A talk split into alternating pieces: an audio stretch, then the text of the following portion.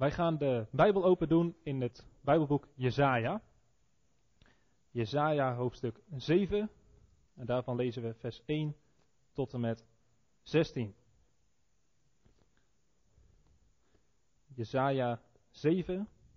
En daarvan vers 1 tot en met 16.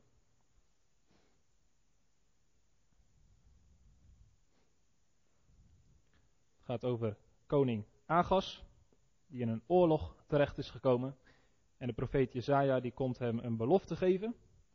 En bij die belofte komt een teken. En daar zal vanmorgen in de preek ook de aandacht op liggen. Hoofdstuk 7, vers 1 tot en met 16. Het gebeurde in de dagen van Agas, de zoon van Jotam, de zoon van Uzia, de koning van Juda, dat Rezin, de koning van Syrië, met Peka, de zoon van Remalia, de koning van Israël, optrok naar Jeruzalem om er oorlog tegen te voeren. Maar hij was niet in staat er de overwinning op te behalen. Toen het huis van David verteld werd, Syrië is neergestreken op Ephraim, beefde zijn hart en het hart van zijn volk, zoals de bomen in het woud beven voor de wind. En de Heere zei tegen Jezaja, ga nu op weg, Agas tegemoet, u en uw zoon Shear Jashub, naar het einde van de waterloop van de bovenvijver, bij de weg naar het blekersveld. Zeg dan tegen hem, beheers uzelf, blijf rustig, wees niet bevreesd. Laat uw hart niet week worden voor die twee rokende stukken brandhout, voor de brandende toorn van Rezin en Syrië en van de zoon van Remalia. Syrië heeft immers kwaad tegen u beraamd, samen met Ephraim en de zoon van Remalia, door te zeggen, laten wij oprukken tegen Juda, het in angst laten verkeren het onder ons verdelen en de zoon van Tabeal er als koning over aanstellen in het midden van haar. Zo zegt de Heere, Heere, dat zal niet bestaan en dat zal niet gebeuren. Want het hoofd van Syrië is Damascus en het hoofd van Damascus is Rezin. En binnen 65 jaar zal Ephraim verpletterd worden en niet meer als volk bestaan. Ondertussen zal Samaria het hoofd van Ephraim zijn en de zoon van Remalia het hoofd van Samaria. Indien u niet gelooft, voorwaar, u zult geen stand houden. Opnieuw sprak de Heer tegen Agas. Vraag voor uzelf een teken van de Heere uw God. Vraag het beneden in de diepte of boven in de hoogte. Maar Agas zei, ik zal het niet vragen en de Heere niet op de proef stellen. Toen zei Jezaja, luister toch, huis van David, is het u niet genoeg mensen te vermoeien, dat u ook mijn God vermoeit? Daarom zal de Heere zelf u een teken geven. Zie, de maagd zal zwanger worden. Zij zal een zoon baren en hem de naam Emmanuel geven.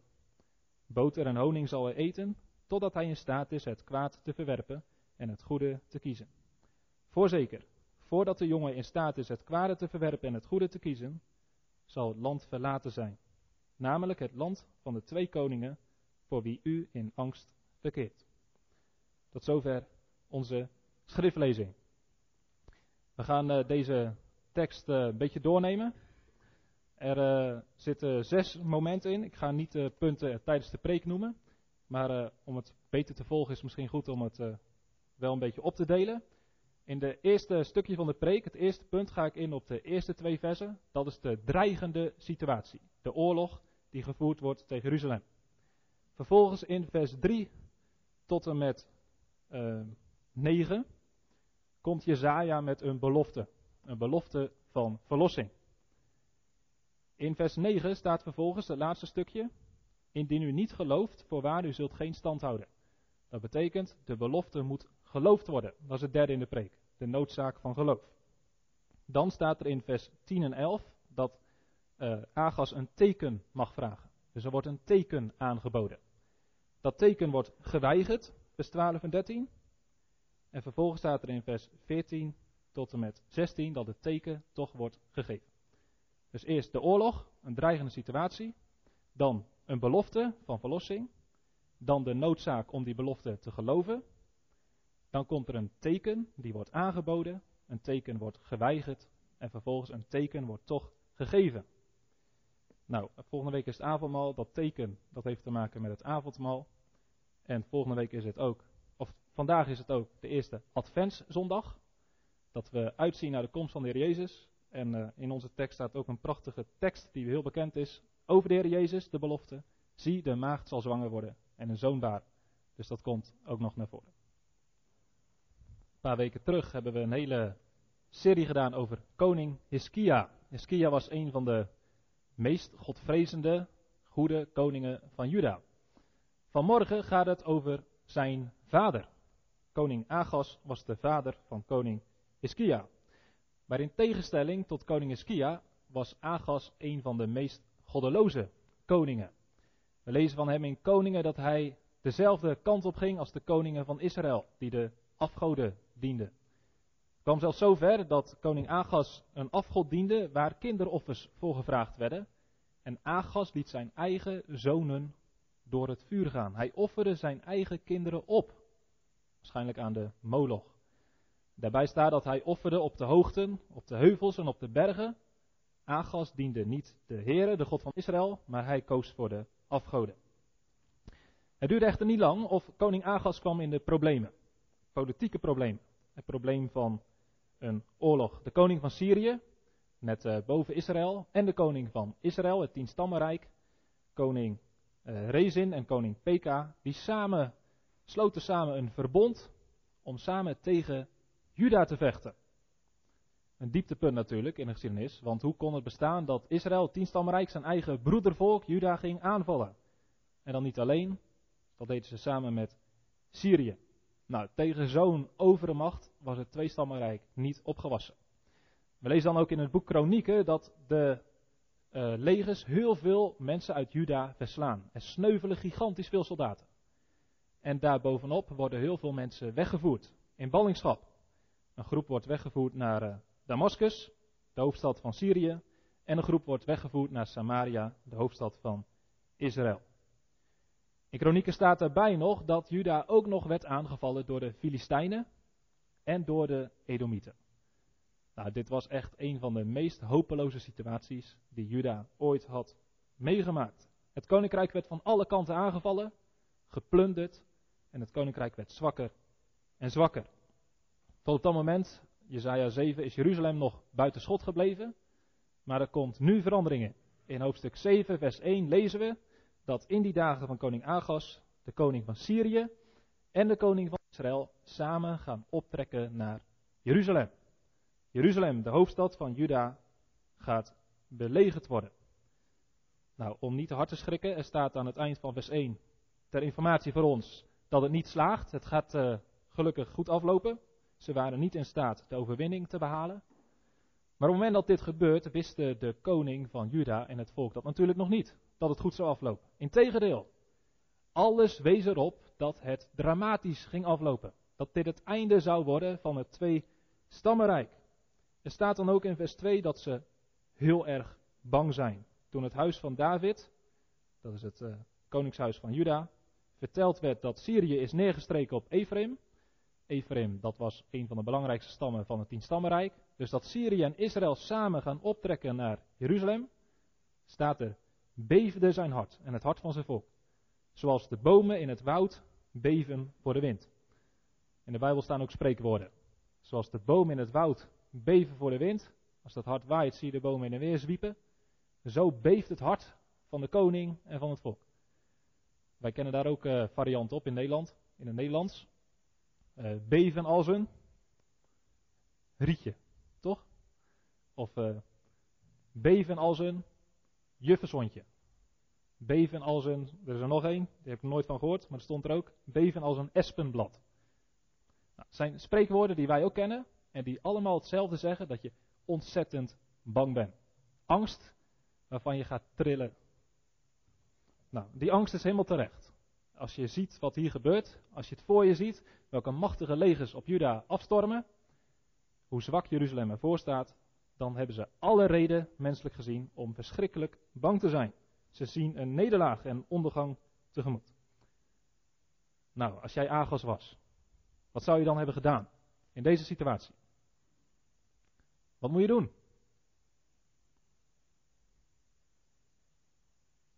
Nou ja, wij weten het hè, want we hebben van koning Iskia gehoord dat Jeruzalem ook werd belegerd. En wat deed Iskia? Hij ging naar Jezaja om de Here om hulp te vragen. Dat had Agas ook moeten doen. Maar Agas doet dat niet. Agas dient de Heer niet. Agas kent de Heer niet. Hij is niet gewend om bij God hulp te zoeken. Dus we lezen niet dat Agas, net als Hiskia, naar Jezaja gaat. Maar God gaat wel naar Jezaja. Agas niet, maar God wel. God die is een goede God, een genadige God. God stuurt heel vaak profeten en zijn dienstknechten naar mensen die er helemaal niet op zitten te wachten. God zoekt mensen die niet naar hem vragen. Dat is heel genadig. En zo is het ook in dit geval. Agas die vraagt niet naar God en toch stuurt God een profeet naar Agas. Jezaja mag naar Agas gaan om hem een bijzondere mooie belofte te geven. Waarom doet God dat? Niet omdat Agas dat verdient. Het is de goedheid van God, genade. En God doet dit omdat Agas niet op zichzelf staat. Hij is de koning van Juda. Hij is onderdeel van het koningshuis van David. En David had van God grote beloften gekregen. Uit David zou de Messias komen. En dit is de reden dat God op dit moment ingrijpt. God bestuurt de gewone geschiedenis omwille van de helsgeschiedenis. God heeft een plan van verlossing. En daarom stuurt God de geschiedenis zo dat dat plan kan doorgaan. Jezaja wordt niet alleen gestuurd. In vers 3 staat uh, dat de Heer tegen Jezaja zegt, ga nu op weg, Agos tegemoet, u en uw zoon. En die zoon, die heeft een naam die uh, niemand van ons heeft. Shear Yashub. Niemand heet zo, hè? Ik denk niet dat we snel onze kinderen zo noemen. Maar die naam is een hele mooie naam. Want als je het vertaalt, dat betekent letterlijk, een rest zal terugkeren. Nu was het zo dat al een rest, of een groot deel van het volk, in gevangenschap was gevoerd. De koning van Israël en de koning van Syrië, die hadden heel veel Judeërs gevangen genomen en in ballingschap gevoerd. En we lezen in Kronieken dat dankzij de profeet Odet, een profeet die ook niet zo bekend is, dankzij de profeet Odet, worden degenen die gevangen zijn genomen door Israël weer vrijgelaten. Dus die mogen terugkeren. Dus die profetie, die naam van die zoon, die is vervuld toen. Degenen die in gevangenschap zijn gegaan, een rest daarvan is teruggekeerd. Een bijzondere naam. En uh, als je hoofdstuk 7 tot en met 9 helemaal leest, dat zijn bekende hoofdstukken waar het heel vaak gaat over kinderen en zonen. Er zijn ook teksten die gaan over de komst van de Heer Jezus. Maar ook Jezaja heeft meerdere kinderen die een naam krijgen met een betekenis. Je zou kunnen zeggen, als je die naam hoort, dan heb je al een preek te pakken. Jezaja die moet zijn kinderen namen geven die een boodschap van God willen doorgeven. Nou, zo ik met deze zoon, Shear Jashub, dat is een bijzondere boodschap voor koning Agas. Een overblijfsel, een rest zal terugkeren. Maar Jezaja heeft nog meer te vertellen, behalve de naam van zijn zoon. Hij gaat de koning van Agas duidelijk maken dat hij helemaal niet bang hoeft te zijn. Ja, natuurlijk, die dreiging is wel reëel en die hoeven we ook niet te ontkennen. Maar zegt Jezaja toch, je hoeft niet bang te zijn. Relaxed. Calm down. Rustig. Komt goed. Want, en dan gaat Jezaja vertellen dat ondanks de kwade plannen van de koning van Syrië en de koning van Israël, dat ze niks kunnen doen, omdat God het niet zal toelaten. Zeker, zij willen de koninkrijk van Juda verdelen als een prooi, uit elkaar scheuren. En dan zeggen ze, dan uh, krijg jij een deel en wij een deel en we zetten er een nieuwe koning op. Maar voordat je een prooi in tweeën kunt scheuren, moet je eerst de prooi wel vangen. En in vers 7 tot en met 9 maakt God duidelijk dat dat niet zal gebeuren. Dat zal niet bestaan. En dat zal niet gebeuren. Die dreigende plannen, die kwade plannen van de koning van Israël en Syrië, die zullen niet doorgaan. God zegt in het stukje, uh, Rezin, dat is de koning van Syrië, de hoofdstad Damascus, dat blijft zijn hoofdstad, verder niks. En uh, Samaria, dus de hoofdstad van Israël, daar zal de zoon van Remalia, daar zal Peka koning blijven en verder niks. Met andere woorden, God heeft aan elke koning zijn eigen grondgebied gegeven, zijn eigen machtsgebied, en daar buiten zal die niet kunnen komen. Misschien wel een mooie lijn voor vandaag. God geeft soms ons ook een plek van leiding, van macht, van invloed. En als God ons die plek heeft gegeven, dan moeten we daar ook tevreden mee zijn. En dan moeten we niet andere machtsgebieden proberen in te pikken. Dan moeten we niet het gezag of de leiding van anderen proberen af te nemen. Nee, God geeft mensen een positie. Daar mogen ze hun werk doen. En daarbuiten moeten ze niet willen gaan. Dat is de belofte die God geeft. Een geweldige belofte. In een tijd van grote angst, in een tijd van grote benauwdheid. Nou, wij weten inmiddels een beetje wat dat is, hè? Angstige tijden, onrust, dreiging.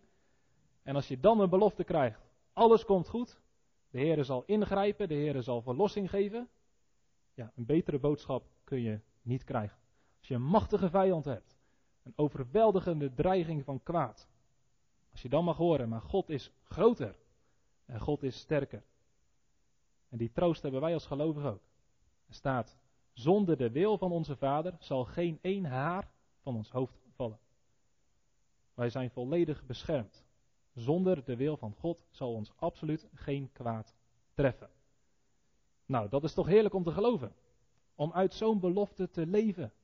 Erop te vertrouwen, ja, mij zal niks kwaads overkomen. Want ik word beschermd door mijn hemelse Vader.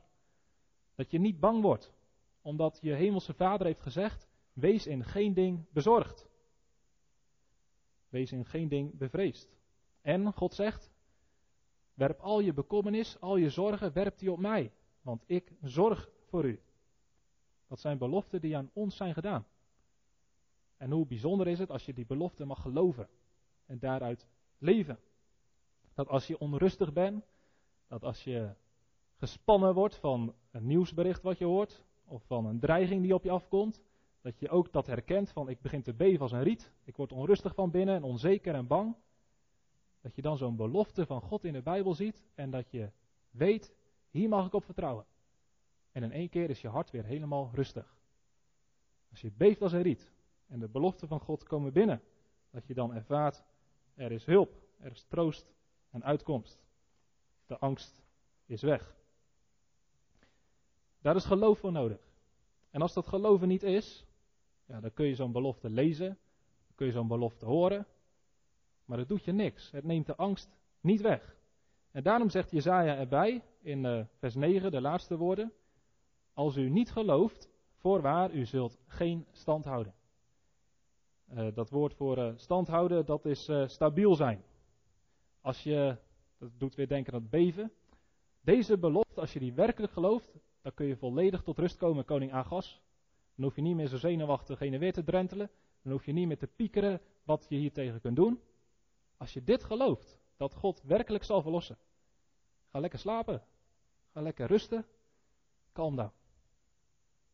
Als je de belofte van God gelooft, dan is er geen reden meer om bang te zijn.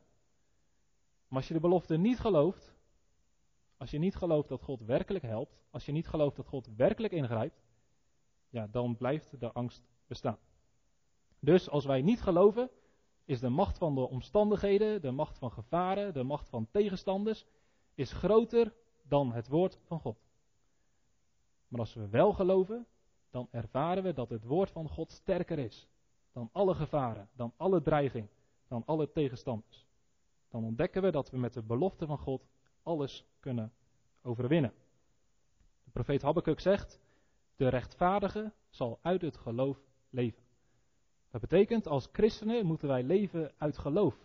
Als christenen moeten we niet ons laten leiden door de omstandigheden, door uh, ons eigen gevoel.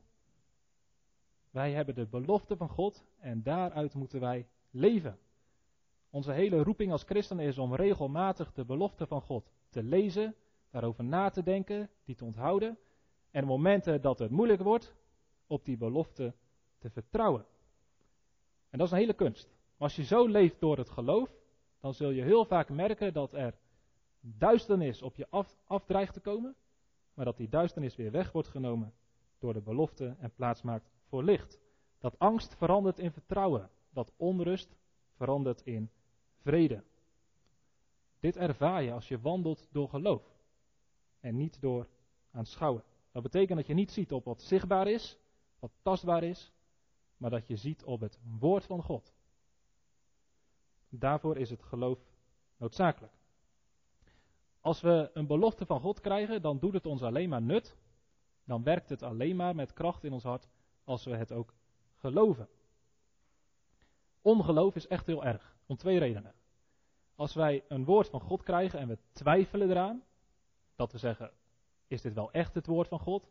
Of uh, bedoelt God dit wel echt? Of meent hij dit wel? Of wil hij dit wel? Of kan hij dit wel? Dat is twijfel en ongeloof.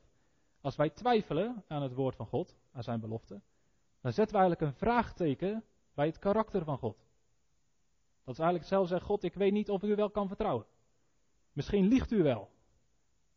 Dat kan natuurlijk niet. God is betrouwbaar.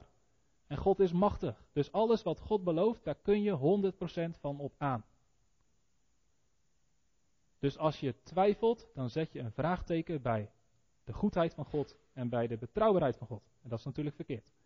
En het tweede waarom ongeloof slecht is, het is ook slecht voor jezelf. Want als je niet gelooft, dan blijf je in angst leven. Dan blijf je onzeker. Dan blijf je twijfelen. Maar als je gelooft, dan ervaar je de volle zegen van de belofte die God geeft. Als we volharden in ongeloof, zegt de Bijbel, dan gaan we zelfs verloren. Maar als we leven door het geloof, dan worden we behouden. Dus geloof. Geloof elke belofte die God geeft in zijn woord. Ja, zegt u, dat is makkelijk gezegd, maar uh, ik vind het moeilijk gedaan. Het is moeilijk in, om in de praktijk echt te geloven. Zo eenvoudig als het klinkt, zo moeilijk is het om echt te vertrouwen dat de woorden van God waar zijn. Wij moeten geloven leren. En dat leren, dat kunnen we eigenlijk onszelf ook niet eens aanleren. Dat moet de Heilige Geest ons leren. De Heilige Geest kan het ons leren om ons werkelijk toe te vertrouwen aan de Heer Jezus. Om ons aan Hem over te geven. En er vervolgens ook op te vertrouwen, er zeker van te zijn, dat de beloften van de Heer Jezus ook werkelijk van ons zijn. Nou, Agas die had hier ook geen verstand van. Agas die wist niet hoe je moest geloven. Hij kende de Heer niet, hij diende de Heer niet, dus hij kon een belofte krijgen, maar Agas zou dit niet kunnen geloven. En daarom komt God hem tegemoet in zijn ongeloof. God gaat Agas helpen. Omdat hij het moeilijk vindt om te geloven, gaat God hem helpen zodat hij wel kan geloven. En hoe doet God dat? Dat staat in vers 10 en 11. Opnieuw sprak de Heer tegen Agas: Vraag voor uzelf een teken van de Heer. Dus Agas mag een teken vragen van God. Omdat Agas het moeilijk vindt om de belofte te geloven, zegt God: Vraag maar een teken. Vraag maar om iets als een extra bewijs dat ik werkelijk mijn belofte waar kan maken. Dat ik dit werkelijk kan en wil doen. En Agas mag uh, iets wonderlijks vragen. Of het nou beneden, oh, beneden in de diepte is of boven in de hoogte. Wat hij ook vraagt, uh, God kan alles doen. En als hij iets vraagt, dan zal de Heer het doen als een teken tot versterking van het geloof in de belofte. Nou, en uh, dan zitten we bij het idee van uh, het avondmaal en bij de doop. De doop en het avondmaal zijn tekenen. Wij noemen dat sacramenten. Sacramenten zijn tekenen die iets duidelijk maken om ons geloof te versterken. Daarom heb ik ook gekozen voor dit gedeelte. Volgende week is het avondmaal. Daar mogen we ons op voorbereiden. En wat doet het avondmaal? Dat is eigenlijk een teken bij de belofte van het evangelie. Als het evangelie wordt verkondigd, dan wordt verkondigd dat de Heer Jezus is gekomen om ons te redden. En als je in de Heer Jezus gelooft, dan krijg je eeuwig leven. Vergeving van zonde, de Heilige Geest. Je wordt een kind van God. Alle zegeningen krijg je. Nou, dat uh, evangelie, dat is compleet. Alles alles wat wij nodig hebben, zit in het evangelie. Dus in die zin hebben we niks anders nodig naast het evangelie. De volle zegen komt tot ons door het woord. In die zin zou je kunnen zeggen, waar zijn dan die sacramenten voor nodig? Als je alles kunt krijgen door het evangelie, waarom heb je dan nog de sacramenten nodig? Waarom heb je nog het doop en het avondmaal nodig? Is het evangelie dan niet gewoon genoeg? Nou, het zit zo. Die sacramenten, die tekenen zijn niet bedoeld om iets toe te voegen aan het evangelie. Het evangelie is voldoende. Alleen wat doen die sacramenten? Die komen ons tegemoet. Die komen ons helpen. Die belofte van het evangelie, die vragen om geloof. En omdat wij het zo vaak moeilijk vinden om te geloven, zegt God, ik geef er tekenen bij om jouw zwakke geloof sterker te maken. Om je twijfels minder te maken. Ik denk dat dit wel herkenbaar is, toch? Dat uh, als je vraagt, geloof in de Heer Jezus? Dan zeggen we ja. Dat doen we. Wij geloven in de Heer Jezus. Maar als er vervolgens de vraag komt, gelooft u ook dat u gered bent? En dat als u nu zou sterven naar de hemel zou gaan? Ja, dat is wel heel groot. Toch? Om te zeggen. Dat is wel heel veel. Dan in één keer komt de twijfel. Kan ik dat dan wel echt zeggen? Dat ik dan gered ben. Dat ik dan naar de hemel ga als ik sterf. Dus, dan komt de twijfel. En dan blijkt ons geloof zwak te zijn. En nu zegt God, ik kom je tegemoet met een teken. Om je twijfels weg te nemen. Agas die mag kiezen. Agas, zeg het maar. Wat voor teken wil je hebben? Nou, als uh, jij of u koning Agos was, wat zou je dan vragen? Natuurlijk zou je om een wonder vragen. Iets wat gewoon niet kan. Dus uh, laat er maar water in wijn veranderen. Of laat er een blinde weer zien. Of laat er een dode opstaan. Dat zijn tekenen. Dat zijn grote wonderen die de macht van God laten zien. En als God dat kan, dan kan hij ook zijn belofte waarmaken. Nou, ik weet niet wat u zou vragen, maar ik zou wel iets heel groots willen vragen. Iets wat gewoon niet kan. En als het dan toch gebeurt, dan weet ik zeker dat God zijn belofte ook waar kan maken. Dat God werkelijk Jeruzalem gaat beschermen. Dat God werkelijk de aanval van de koning van Syrië en Israël gaat afweren. Nou, wat doet Agas? Vers 12. Wat gaat Agas vragen? Maar Agas zei: Ik zal het niet vragen. Ik zal de Heer niet op de proef stellen. Agas vraagt geen teken. Agas krijgt een kans en hij maakt daar geen gebruik van. Een teken wordt hem aangeboden, maar Agas weigert dat teken. Waarom? Wat is dat voor reactie? Ja, misschien denkt Agas wel, ja weet je, ik ben eigenlijk een goddeloze koning, ik verdien dat helemaal niet. Ja, maar ik ben het niet waard om van de Heer een teken te vragen. Dit, dit, is, dit is te groot voor mij. Ik, ik heb de Heer helemaal niet serieus genomen en nu mag ik van de Heer een teken vragen. Nee, dat ga ik niet doen. Dus misschien voelt hij zich onwaardig. Dat hij zegt, ik verdien het eigenlijk helemaal niet. Dus ik doe het niet. Of Agas is zo goddeloos dat hij zegt, het interesseert me eigenlijk helemaal niet. Dat, dat teken kan me gestolen worden. Ik vertrouw wel op de koning van de Syrië, die kan mij wel helpen. Ik heb de Heer helemaal niet nodig. Die belofte boeien, zonder die belofte red ik het ook wel. En dat teken heb ik ook niet nodig. Nou, ik denk dat het laatste wel uh, ook kan, aangezien Jezaja heel verontwaardigd reageert. Er staat in vers 13 dat Jezaja reageert, luister toch, huis van David, is het u niet genoeg om mensen te vermoeien, dat u ook mijn God vermoeit? Daar proef je iets van verontwaardiging in. Hoe durf je? Je krijgt het aanbod om een teken te vragen en je weigert het. God komt je in zijn genade en goedheid tegemoet. Hij wil je verlossen met een geweldige belofte. En hij snapt ook wel dat je lastig vindt om te geloven. Maar je krijgt er een teken bij en je wil het niet eens. Jij vermoeit God. Niet alleen met je zonde, met je afgoderij. Maar nu durf je ook nog God te vermoeien met het afwijzen van dit teken. Geen zonde is zo erg als de zonde van ongeloof. Als God het in zijn genade tegemoet komt met geweldige beloften.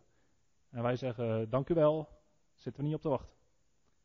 Dan vermoeien we God. Niks is zo erg als het afwijzen van Gods goede belofte.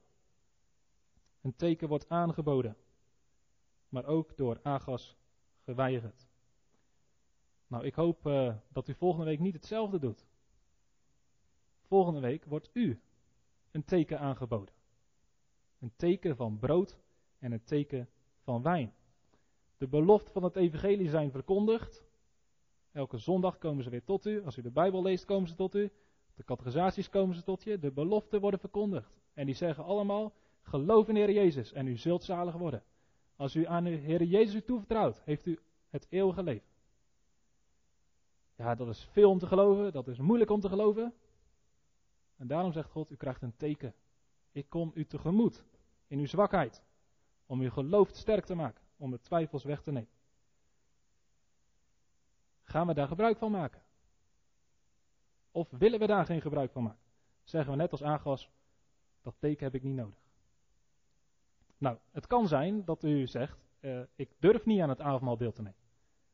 Ik ben dat niet waard. Ik, ik, ik verdien dat niet. Als ik kijk naar wie ik ben, hoe ik door de week leef, ik zou veel serieuzer moeten zijn. Ik zou veel ernstiger moeten zijn. Ik zou veel meer moeten doen met, met de Bijbel ik ben het gewoon niet waard om, om dat avondmaal te krijgen. Dat is geen goede reden. Want in het avondmaal gaat het niet om of wij het waard zijn. In het avondmaal gaat het om de belofte van God voor zondige mensen. In het avondmaal gaat het om het evangelie dat God is gekomen, dat Jezus naar de aarde is gekomen om zondaren te zoeken en zalig te maken.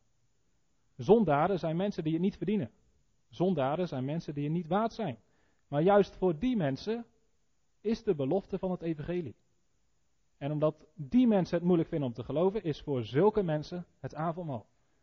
Niet voor mensen die denken, ik verdien het, ik ben goed genoeg, dus ik ga deelnemen. Nee, juist als wij beseffen dat we niet waard zijn, dat we misschien het ook bijna niet durven, juist voor zulke mensen is het avondmaal.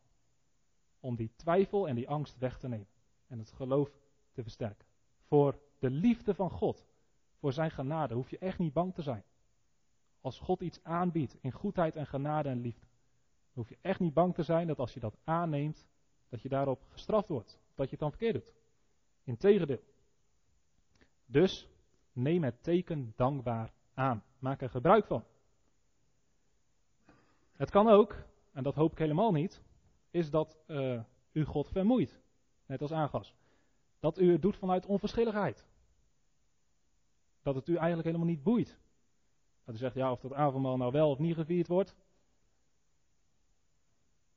Maakt mij het uit. De belofte van het evangelie komen tot u. Ja, wat heb je aan die belofte? Ik kan er helemaal niks mee. Dat is de houding van Agas. Dat de belofte van God ons niks zeggen en dat we denken zonder te kunnen. Wij moeten de waarde zien in de Heer Jezus. Wij moeten waarde zien in zijn belofte. En die waarde zit hem hierin dat als wij in de Heer Jezus geloven, eeuwig leven hebben. Maar als wij niet in de Heer Jezus geloven, hebben we niet het eeuwige leven. Als we in de Heer Jezus geloven, hebben we vergeving van alle zonden. Maar als we niet in de Heer Jezus geloven, worden onze zonden ons niet vergeven. Dat is de waarde van het evangelie. En als u die waarde erin ziet, dan moet u de belofte niet negeren, maar geloven. En als u dat moeilijk vindt, dan moet u gebruik maken van de tekenen om dat geloof te versterken. Dus, volg niet het voorbeeld van Agos volg wel het voorbeeld van koning Hiskia. In de hele preekserie die we hebben gedaan kwam één uh, preek ging over de ziekte van koning Hiskia. Hij was tot stervens toe ziek en hij kreeg ook een belofte dat hij zou genezen en nog 15 jaar zou leven. Dat stukje wat daarna kwam heb ik een beetje laten liggen, omdat ik dat nu wil noemen. Er staat namelijk dat Hiskia dan vervolgens vraagt om een teken. God zegt, ik zal je beter maken. Na drie dagen mag je weer in het huis van de Heer komen en nog 15 jaar zul je leven. En dan vraagt Iskia, wat is het teken? Kan ik een teken krijgen dat het echt zal gebeuren? Ik wil dit geloven, maar ik vind het moeilijk om dit te geloven. Ik ben zo ziek, ik kan er bijna niet voorstellen. Kunt u mij een teken geven om de twijfels weg te nemen? Om mij werkelijk te laten vertrouwen dat ik echt beter zal worden. Nou, en dan mag je Skia ook kiezen. Een teken dat de, dat de zonnewijzer van was van zijn vader trouwens, van koning Agas, was een zonnewijzer. En op die zonnewijzer werd aan de hand van de schaduw aangegeven hoe laat het was. Nou, en naarmate de zon draait, uh, verplaatst natuurlijk ook de schaduw op de zonnewijzer en kun je zien hoe laat het is. Nou, die schaduw die gaat steeds verder, naarmate de dag langer duurt. En nu zegt Jezaja, laat die schaduw teruggaan. Ja, dat kan natuurlijk niet. De zon kan niet halverwege de dag weer een poosje terugdraaien en dan weer. Maar dat is een teken wat Iskia vraagt. En dat teken krijgt hij. De schaduw gaat 10 graden terug. De zon draait terug aan de hemel. Als een wonderlijk teken om het geloof van Iskia in de belofte te versterken. En zo mogen wij net als koning Iskia gebruik maken van het avondmaal. Als een groot wonderlijk teken. Een teken van het brood en de wijn. Dat brood, dat wijst op het lichaam van de Heer Jezus dat voor ons gebroken is. En het bloed, dat wijst op of de, de wijn, wijst op het bloed van de Heer Jezus, dat voor ons vergoten is. En u zegt er ook uh, het avondmaalsformulier, net zo zeker als je dat brood eet, zo zeker is het lichaam van de Heer Jezus voor u gebroken. Net zo zeker als je die wijn drinkt en je de wijn proeft, net zo zeker is het bloed van de Heer Jezus gestort om al uw zonden te vergeven is toch geweldig? Als je het moeilijk vindt om te geloven en je proeft de wijn. dan mag alle twijfel weggaan. Ik mag zeker weten, mijn zonden zijn weggewassen door het bloed van de Heer Jezus. Op het moment dat je brood eet, mag alle twijfel weggaan. En mag je zeggen, ik mag zeker weten dat de Heer Jezus voor mij gestorven is. Zo maak je op een goede manier gebruik van het avondmaal. Dan wordt het geloof versterkt in de betrouwbare belofte die God heeft gedaan. Agas weigert een teken. Maar God is goed. Hij is genadig. En de genade van God is nog groter dan het ongeloof en de ongehoorzaamheid van Agas. Want God zegt, ook al wil jij geen teken, ook al weiger jij een teken, toch ga ik een teken geven.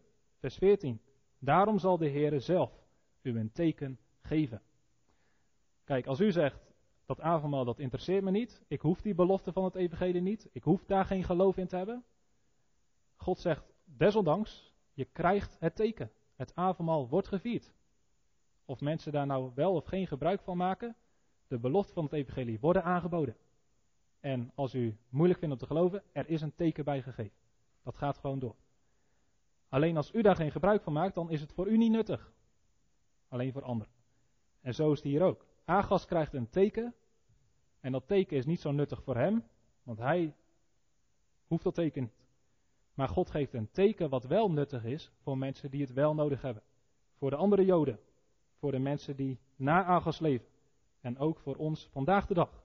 Dit teken is een geweldig teken. Dat zelfs ons geloof vandaag de dag kan versterken. God geeft een heel bijzonder teken. Er staat, zie de maagd zal zwanger worden. Zij zal een zoon baren en hem de naam Immanuel. Dat betekent God met ons geven. Nou, in elke commentaar, in alle uitleggen van deze tekst staan er hele verhalen. Omdat er over deze tekst heel veel discussie is. Wanneer is dit teken uh, gebeurd? Wat betekent dit teken en wat is dat in vervulling gegaan? Welke maagd is zwanger geworden? Welke zoon is er gebaat? En wie heeft die naam Immanuel gekregen? Nou zeggen de meeste uitleggers, dit moet in de tijd van koning Agas zijn gebeurd. Want dit was een teken voor hem. Dus in die tijd moet er een maagd zijn geweest die zwanger is geworden en een zoon heeft gekregen en hem Immanuel heeft genoemd. Wie is dat geweest? Dat weten we niet. Eh, was dat koning Eskia, die geboren werd uit Agos? Of uh, was het nog een zoon van Jezaja? Het is ons niet bekend. Uh, dat het in die tijd is gebeurd, er is wel wat voor te zeggen, met name vanwege vers 16. Want er staat in vers 16, voordat de jongen in staat is het kwaad te verwerpen en het goede te kiezen, zal het land verlaten zijn, namelijk land van de twee koningen, voor wie u in angst verkeert. Dus als die jongen dezelfde jongen is als die zoon die gebaat wordt in vers 14, dan staat er, uh, voordat hij uh, voldoende opgegroeid is en de leeftijd heeft gekregen dat hij naar school gaat en gaat leren wat je wel mag doen en niet mag doen, voordat hij groot genoeg is, voor die tijd zal het land weer verlaten zijn van die twee koningen. Dan zal de oorlog voorbij zijn. Dus in die zin zou je zeggen, in die tijd is zoiets gebeurd. Dat Agas kon zien, het land zal heel snel weer verlost zijn van de vijand. Maar wij weten ook dat deze woorden een veel diepere betekenis hebben gekregen. Dat deze woorden misschien wel vervuld zijn in de tijd van Agas, misschien ook niet, maar in ieder geval in later tijd zijn vervuld. Er is werkelijk een maagd zwanger geworden.